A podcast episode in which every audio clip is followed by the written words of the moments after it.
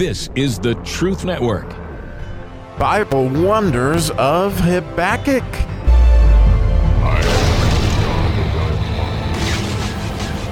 Oh, what encouragement, what light, what faith building is the 14th verse of the third chapter of Habakkuk. I think, oh, wow, I, I am just more than amazed at how God is teaching me through this book. And again, the 14th letter of the Hebrew alphabet is the letter Nun. And, so I was very much looking forward to where Habakkuk would take us in this study uh, in so many different ways. And the idea of the letter Nun, I will start out with, again, since this verse has everything to do with that, in my opinion. It really, really does. And I know I use that word a lot, but when I think about how important it is that we see what God is teaching us, you know, because lovers are learners and we want to break down the word, we want to rightly break it down so we can understand it. The idea of understanding in Hebrew is bina, and, and it has to do with cutting up the Word of God in such a way that we can eat it in bite sized pieces. Well, one of the ways that we do that is through looking at each individual letter.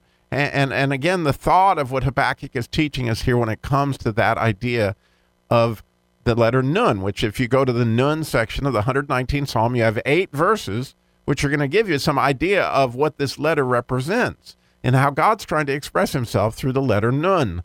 And that you'll see the first verse in the 119th Psalm on the letter Nun, you're probably very familiar with is Thy word is a light unto my feet and a lamp unto my path. But it also has to do, you'll see that he swears and he's going to perform. The second verse is very much a worker bee kind of thing. It's a very humble letter, and, and it has to do with the anav, the, word the meek of the world, right? It has to do with that letter nun. And so you can see the meekness that comes out. We talked about last week, I mean, excuse me, last episode, we talked about how pride was at the foundation of evil. And so now we're going to see how this meekness, how God, how Jesus overcame evil with this meekness, and how evil just sets on its, that they just want to destroy the meek. And that has everything to do with the letter nun and, and that idea of, of, of, of faith coming out of a place of you know your back's up against the wall so you got to trust god. And so here we go. And, and and again this is spectacular illustration of that in my opinion. It said thou did strike through with his staves the head of his villages. They came out as a whirlwind to scatter me. Their rejoicing was to devour the poor secretly and again as you might know i broke this thing down and and in as many ways as I could to try to understand and boy what an understanding I had that idea of staves right there when it says they did strike through. Well, let's just start out with the word strike. That word is pierce, okay? it's just pierce. And interestingly, the word pierce means that you're going to create a hole, okay? And you're going to create a hole is what exactly the nails did in Jesus' hands, okay? And and this this verse has so much to do with that.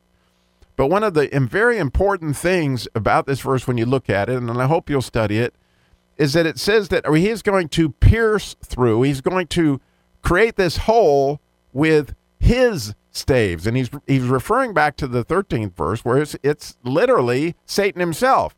And so it's latent it's Satan's staves, it's his rods. And and that idea of rods is actually the, the the word is the same word that is Moses' rod that he turns into a snake. A, sna- a snake is a stave, but in so many different ways a rod is is something that you can pierce with, okay? And that would be a nail, all right?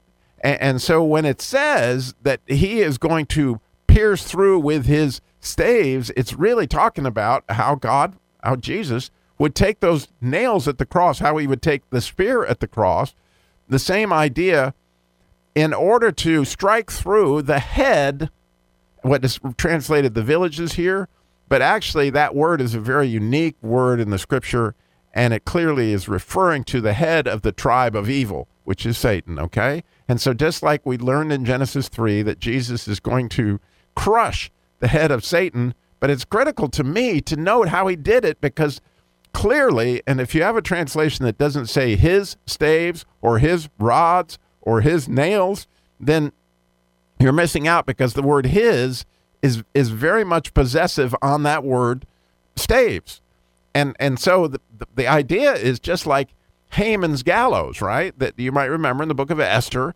Haman built these gallows in order to, you know, hang Mordecai. Well, who ended up getting hung on those on those gallows was, you know, Haman.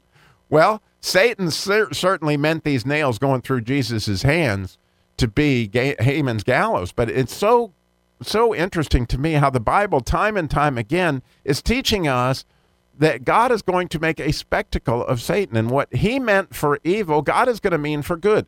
Similar to right in the story of Joseph in the pit and the in the jail and all that went on in Joseph's life were his Joseph's nails, right? But what what Satan meant for evil, God is going to use for good. And so clearly Jesus literally crushed the head of the tribe of evil with those nails that were pierced through his hands and and there you can see this this amazing picture that is just it's it's it's so beautiful as a faith increaser, right?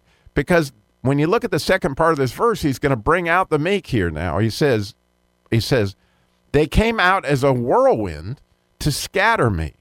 Their rejoicing was to devour the poor secretly.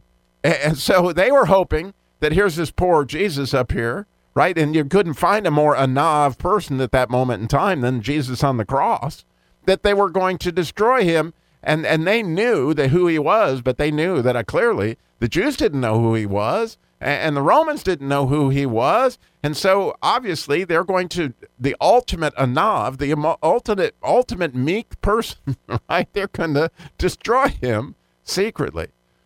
And, and so the application of this verse is spectacular. It just really, really is because what is telling all of us is that in faith, right, if we will become meek, and, and, trust God, even though evil is coming at us like it came after Joseph or like it came after Mordecai or or however it's coming after you, it's coming after you.